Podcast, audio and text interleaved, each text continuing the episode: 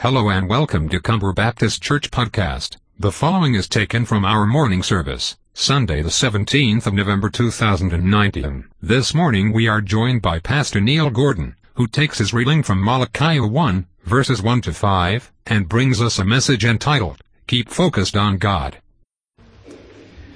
Well, I do want to give you thanks for your very warm words of welcome, Clifford. Thank you. And it's lovely to be here with you today, particularly on such an important occasion as this on your anniversary Sunday.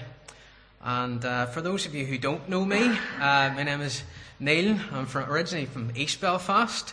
Uh, although I'm currently serving the Lord over in the northwest of the city, uh, over in Shankill Baptist, where, as Clifford says, I've been for the last six and a half years now. But previous to that, I, I did work in, in, IT for about 13 years. That explains the whole fascination with computers. Um, but before that, I actually used to be at Brandon Memorial Church, where I'd been involved for the, uh, the youth work there and the work of United Beach Missions. But the Shankill is a tremendous area with a great number of many challenges, even in the area too. And for those of you maybe who've had our brother David Dixon, uh, maybe even here talking about the work in the community fellowship, You'll know it's a work where there is uh, many people around in the area, and indeed many different churches, but yet sadly many who don't go to any church. But it is an area where there are great opportunities. Opportunities to share the gospel on the doorsteps, opportunities even in the schools as well. Um, we're very thankful even for the open doors that we have in many of the schools in the Shankill. So, uh, and we're also thankful even for even the young people we have coming to church and the, the youth club and Sunday school. But we'd love to see some of those families coming along to church. Can I ask you even to pray for that as well too? Because we have some coming to youth organisations, but we don't often see the rest of the families even gathered out on a Sunday. So do pray for us as we even pray for you as well too. So please do remember the work going on there in the Shankill for myself and also for brother David Dixon and the community fellowship too. But I want to turn to God's Word today, on this year anniversary Sunday, to turn our attention to one of the minor prophets whose important message is perhaps sometimes sadly neglected today. It is the book of Malachi. And I want to read just a few verses of this wonderful book. So, the last book in the Old Testament. Malachi was one of the last prophets to minister between, before the period in between the Old Testament and New Testament when the voice of the prophets fell silent for 400 years before John the Baptist came to prepare the way for the Lord. Let's read from Malachi chapter 1 and verse 1 to 5. The oracle by the word of the Lord to Israel by Malachi. I have loved you, says the Lord. But you say, How have you loved us? Is not Esau Jacob's brother, declares the Lord? Yet I have loved Jacob, but Esau I have hated. I have laid waste his hill country and left his heritage to jackals of the desert. If Edom says we are shattered, but we will rebuild the ruins, the Lord of hosts says, they may build, but I will tear down, and they will be called the wicked country, and the people with whom the Lord is angry forever. Your own eyes shall see this and you shall say, Great is the Lord beyond the border of Israel. Let's have a brief word of prayer before we turn to God's word. Heavenly Father, we do thank you, Lord, for your unchanging word. Father, we give thanks for how it still speaks today. Father, we thank you, Lord, even that we can come before you that we can gather out. And even in such an occasion as this, in this anniversary Sunday, we can testify and give thanks, Lord, even to your goodness, even in our lives. And so, Father, speak to us today, even through your word. Father, as we read your word, may impress even the great truths of it, even upon our hearts. May the Holy Spirit, Lord, even speak to us, even here today. And so, Father, we ask that all that is said and done would be to your glory and to your glory alone. In Jesus' name, amen. You know, anniversaries are indeed very important occasions. It's a good thing to remember and to give thanks to God's faithfulness for what He has done. In fact, it's a very important thing to do to remember anniversaries. In your own private relationships, in your own personal relationships as well, anniversaries are also important too. It's never a good thing to ever take the one you love for granted. And anniversaries do provide even that opportunity for you to let them know that they are loved and appreciated. But so often, the Lord's people forgot to give thanks to the Lord for all he had done. So often it seemed they had taken him for granted. And in doing so, that had caused them actually to take their eyes off the Lord. You see, relationships must be maintained. That's true, isn't it? Relationships even require effort. Though promises and vows have maybe been made even years before, it's important that those relationships be maintained lest our love ever grow cold. And that was what was happening with the children of Israel in this passage. Let me give you a brief summary of the, the background to this book for a moment. And it'll really help you understand, I think, as to what the prophet is, is talking about here. And I'm going to do this in a way that's hopefully easy to remember. You've heard of the, the three R's, haven't you? Reading, writing, and arithmetic. Well, um, this morning I'm going to uh, mention the four R's just to start off with very briefly. And this will be a help to you, hopefully, just to, to get the background and the setting into this book. There's four R's. So what was happening? First of all, there was rebellion. The children of Israel, they'd sinned against the Lord. They'd begun to make unwise alliances to even worship idols as well too. They'd been unfaithful to God's covenant, and so when they broke that covenant, they had to face the consequences for their disobedience. God had judged the southern kingdom of Judah by allowing them to fall into the hands of the Babylonians. And under the rule of Nebuchadnezzar, he invaded uh, Jerusalem. And what had happened? The temple was ransacked and the silver and gold were taken from it. They tore down even the city walls. They even took many of the people actually away into exile. And the northern kingdom of Israel also had been broken up and even assimilated in under the mighty nation of Assyria. So all this had happened because of the people's rebellion. But yet God hadn't forsaken the people. As we were saying to the boys and girls there, God hadn't changed. The people had, but God hadn't.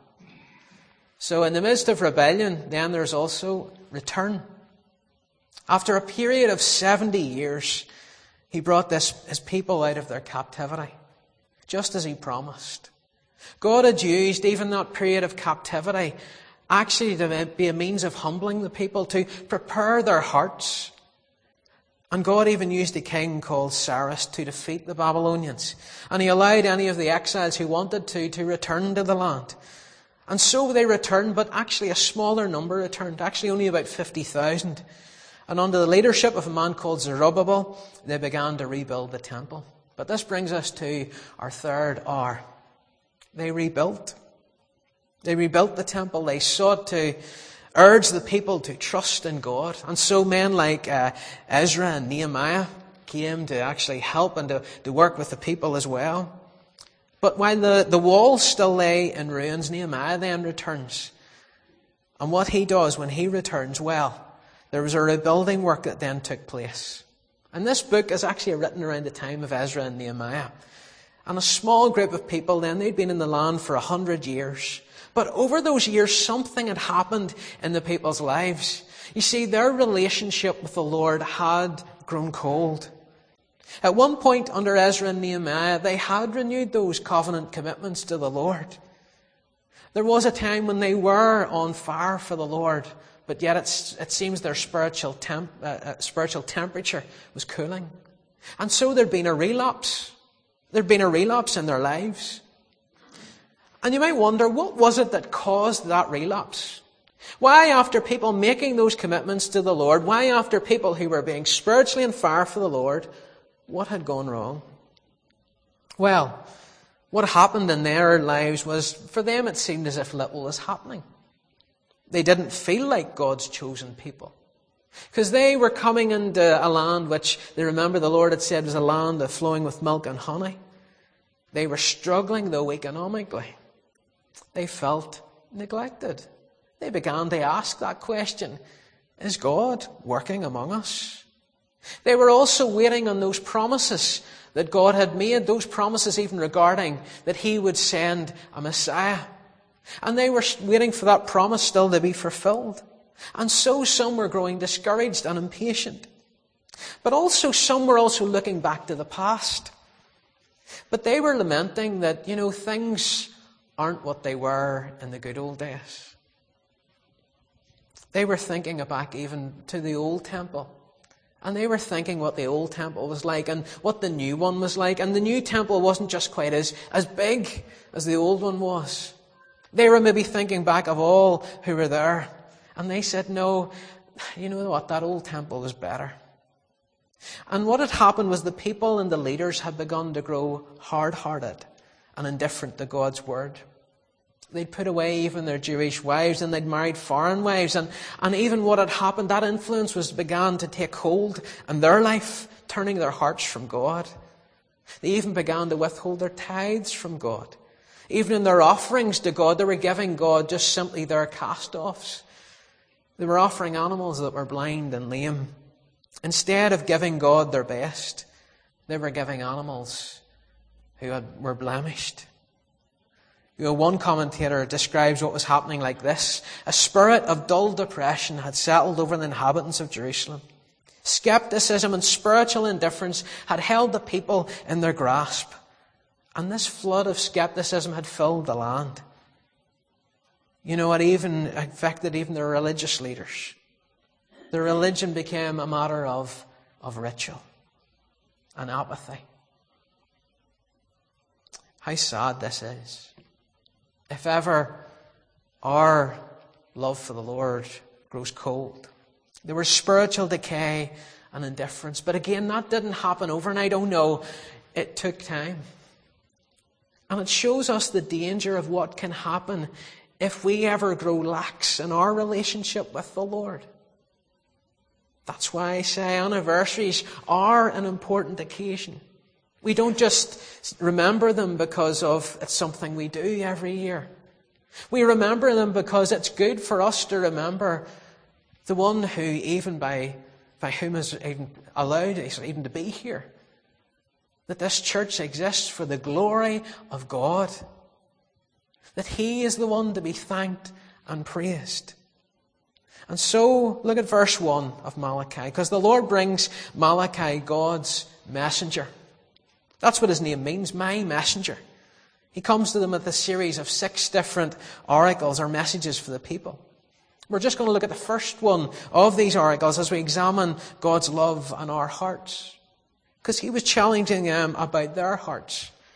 See, one striking thing about the way this book begins is that there's very little background to the prophet himself. We don't know about his family. We don't know about even how he received this revelation from the Lord. But it's interesting the choice of words that's given. It talks about Malachi's oracle. In the ESV, it talks about oracle. In the New King James, it talks about a burden. And the word that's used there refers even to this was something that was weighing heavily on Malachi's heart. God had given him this sober message for the people to urge them to urge them to examine and search their own hearts. So Malachi focuses on the message, not on the messenger. What a good thing for the prophet to do. Isn't that what a good preacher should do? Not really speak about themselves, but speak about Christ. Even that isn't that what uh, Paul said? Don't preach yourselves, but Christ Jesus the Lord. And so Malachi was burdened with this message. But what was the message? Verse 2, he speaks of God's love in their hearts. The Lord gives his people a simple message I have loved you. You know, what it is such a simple message, isn't it? Such a simple message, but yet so profound. I remember back in the, the 80s where they had the little uh, pins, wasn't it? And the little smiley face, and he always used to say, God loves you. And yes, it is a lovely thing to actually know that. There was a whole trend about that. But this whole expression here is, it's about more than communicating a warm, fuzzy feeling. We're going to come back to that. You see, when God says He loves His people, He's talking about a deeper love, a greater love, a love even which speaks of a commitment. But how did the people receive this revelation? Look how they respond in verse 2. How have you loved us? You know, this isn't some reply of curiosity. Lord, tell us how you've done this. It's more of a complaint. See, their hearts had grown hard. They were saying, You say you love us, but how have you loved us, Lord? You know, perhaps maybe there's people here today, and maybe you're wondering that very same question. Maybe something has happened in your own life, maybe recently. Maybe an illness. Maybe something in your family. Maybe something even that has robbed you of your joy. Caused you maybe even to doubt or to question God's mercy and love. Perhaps there's an issue that's looming large in your life that's caused you to lose sight of even the, the Lord's daily blessings, even that He gives you. So, what was an issue? What was the issue? Here was people who had forgotten their past. It's a good thing for us to remember the past and give thanks. That is even what an anniversary service is about, isn't it? To, to looking back to all that God has done. You know, they'd failed to appreciate really what God had done for them. He delivered them from the hands of the Egyptians. There was other things he'd done for them as well. He provided for his people in the wilderness. He then even, uh, that period of even captivity, that period of judgment, the Lord even used that to actually prosper the people as well too. He prepared even their hearts during that time. And so he caused that return. And not only did he cause the return, he even provided the very means for them to be able to rebuild the walls too, the very building materials to do that. God was good to these people. You know, that's why it's good for us to pause, to remember, and give thanks. There's a reason that Paul often writes in his letters when he talks about praying to pray with thanksgiving to watch and to give thanks for all that God is doing, but to realize His, His continued mercies even in the present day. You see, the thing is, while we all, while we remember the past, it's also important that we don't live in the past either. See, that was part of the temptation of these people. They were looking back to the past. And actually, sometimes I hear people talk about how maybe in days 20 years ago or more, and this is something even that people often talk about in Belfast, I know, how maybe 20 years ago there would have been hundreds would have come to church. Even in a church such as Shankill, there wouldn't have been a free seat even on a Sunday. But yet, often in many churches up and down our lands, we don't see the same thing today. In many of our churches, there are smaller numbers gathering. But here's the thing if we're always saying that and always looking back to the past, actually you're missing out on the blessings in the present. If we're continuously looking back, going, ah, but it wasn't like it was then, we're actually missing out on what God's doing now. We're missing out even on the ones and twos who are coming in. We're missing out on being thankful even for those children that you do have here. Sometimes I would hear even people talk about how there was a time maybe when we needed about two or three minibuses actually to bring uh, children along to Sunday school. And now one minibus goes out. But if we're saying that, we should be actually be thankful for those we do actually have. Praise God even for those children you have gathered out here. Praise God even for your brothers and sisters who are sitting around you today. Praise God that this church is still standing and ministering here in this area for 53 years. Praise God for that. Don't just be looking to the past, but give thanks in the present. But there's something else. You see, God's love is a faithful love. Not only do we see about God's love in our hearts, we see about God's love in His covenant. You see, in answer to them, Malachi replies that the people had said, How have you loved us? God perhaps uses, or sorry, God through Malachi uses this unusual example. He says, Is not Esau Jacob's brother? Yet Jacob I've loved, but Esau I've hated, and even laid waste his mountains, and even that uh, has led his heritage to jackals of the desert. I wonder why he used this example of Esau and Jacob. Maybe if it had been us, we might have said, well, what about the promises made to Abraham? Why Esau and Jacob? Esau was, was indeed Jacob's brother. They were actually twins. Not identical twins, certainly, but they were twins. Both had equal opportunity and privilege. In fact, Esau was actually the eldest, the one who had the natural right to the birthright. Yet of the two, God chose the youngest, Jacob. And his love, God's love, was expressed even in that sovereign choice. But the other side of this covenant love was expressed even in his dealings with Esau. When God speaks of loving one and hating the other, it's not talking of just emotions. It's not talking of hate in terms of an outburst or something like that. When God chose Jacob, he didn't choose, choose Esau. Instead, Esau was rejected, so was hated in that sense. So if covenantal love is about commitment to one, then covenantal hatred is the absence of any commitment or relationship with the other. Esau had been hostile to God, had even brought God, God's judgment upon himself by even oppressing even the line of Jacob. God chose Jacob not because he was particularly deserving of it. Certainly he wasn't. Think about what you know about the life of Jacob. He was a schemer. He was a deceiver. Neither of them particularly deserved God's promises. But yet God chose Jacob, and all of his dealings was motivated by this covenant love. God loved Jacob and his people Israel, not because they were great in number, not because of what they would become, but simply because he set his love upon them. You see, the love here he's talking about is a covenant love, a love that is steadfast. And notice there even the name that the, that's used for the name of the Lord. In verse 2, it's written in capital letters. The name of the Lord written in capital letters. The Lord's personal covenant name. Yahweh or Jehovah. Why is that important? Because the love that God has for His children is unlike the love even that you, you sing about in this world. It's unlike the love even in, in human relationships because the love that the Lord has for His people is a covenant love that endures. That covenant love doesn't come and go. It doesn't change from day to day. The Lord loves His people. And when God shows that covenant love for someone who is, uh, for someone who is His, He will, He is for them. He will stand by them like the covenant that a married couple would make. It's a love which is steadfast. It's a love that will endure both through the good times and through the bad.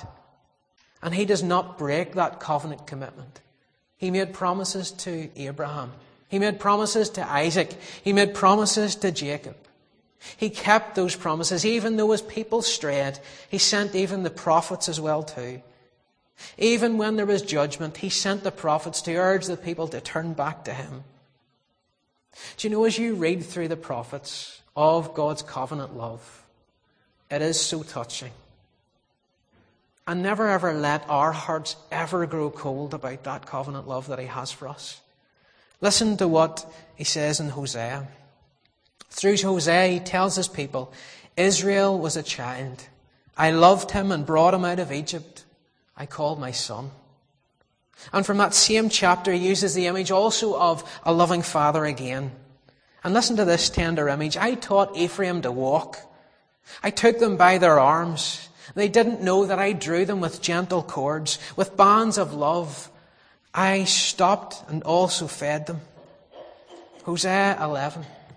Or Isaiah 43. Since you are precious in my sight, you have been honored, and I have loved you. Therefore I will give men for you and people for your life.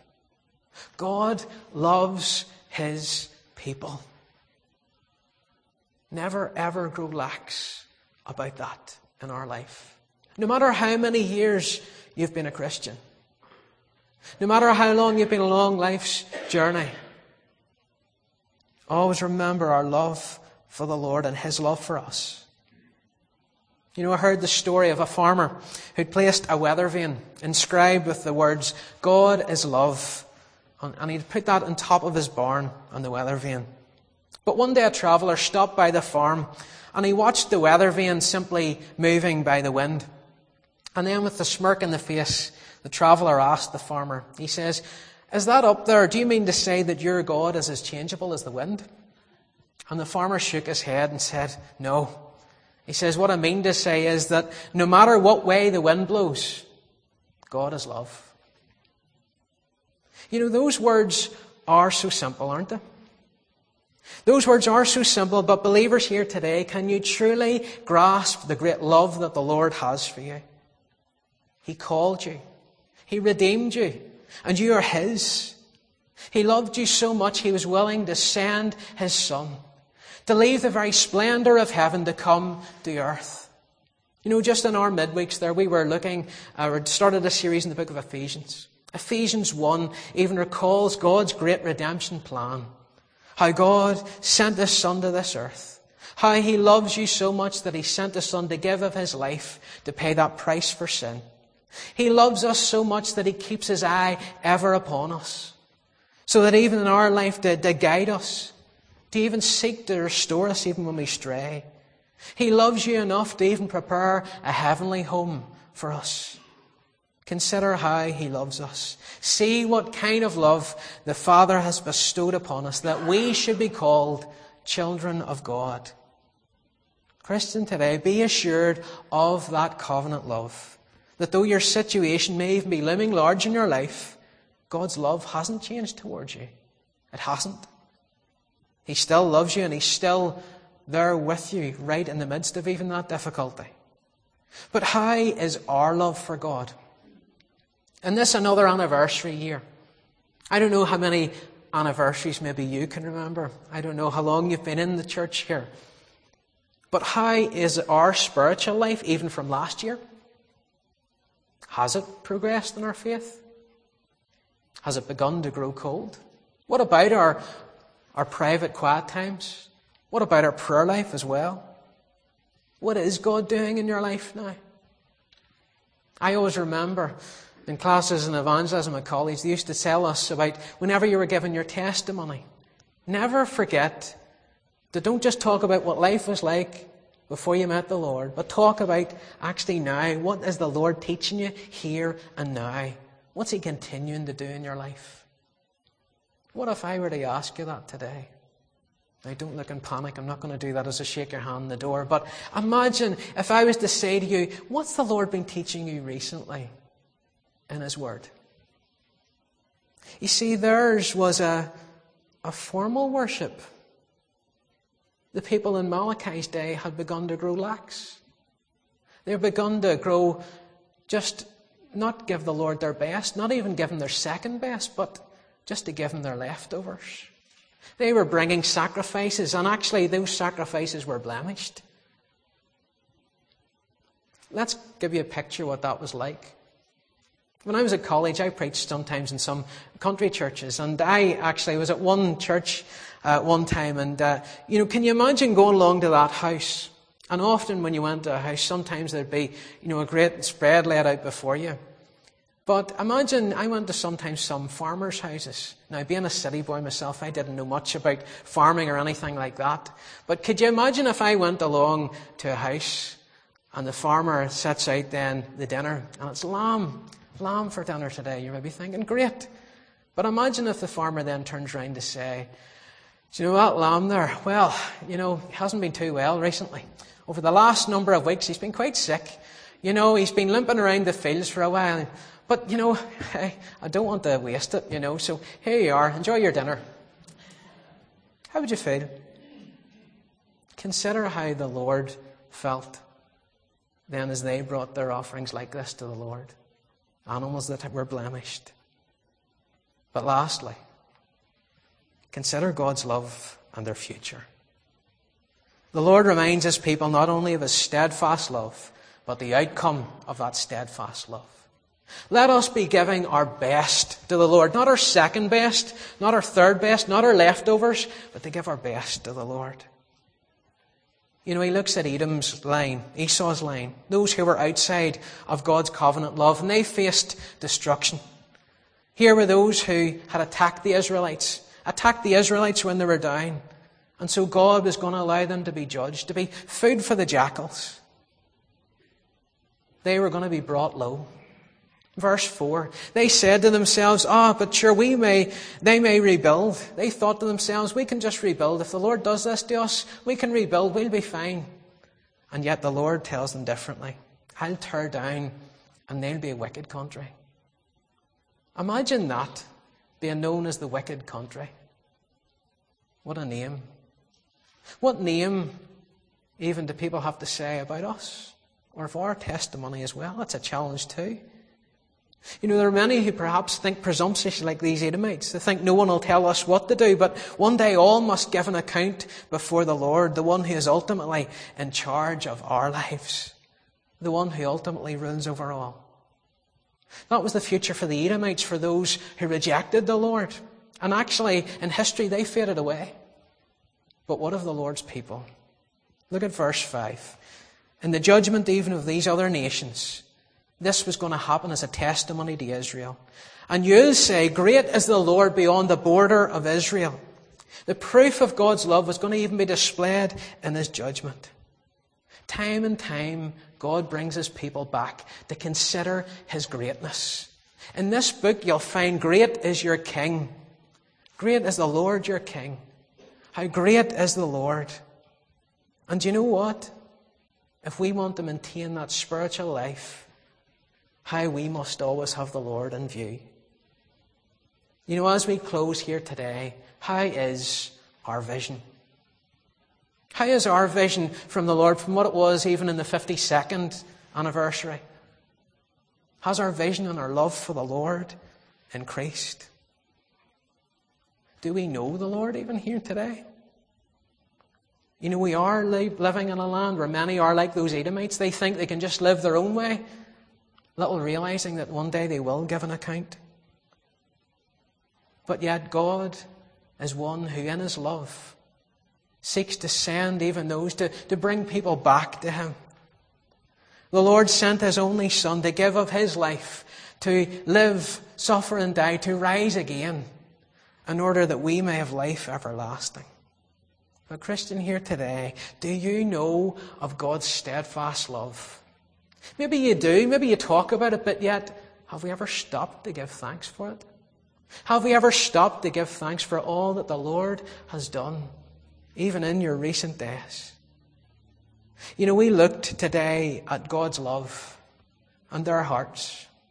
We've looked today at God's love and His covenant. We've looked today even of God's love and their future. But what about you? What about God's love and your heart? What about God's love and even the covenant you've made with Him? Are you walking with Him? But what about the Lord's love and His future? Are you trusting in Him each day? If we have that trust in Christ, praise God, we have a glorious future. That future is secure. So let us in this 53rd anniversary stop and give thanks and let us look forward to the glorious future that He has prepared for you in Christ Jesus. May God help us even as we seek to give thanks and to give praise even to him now. We're going to close this, just this first part of our service by singing this hymn. All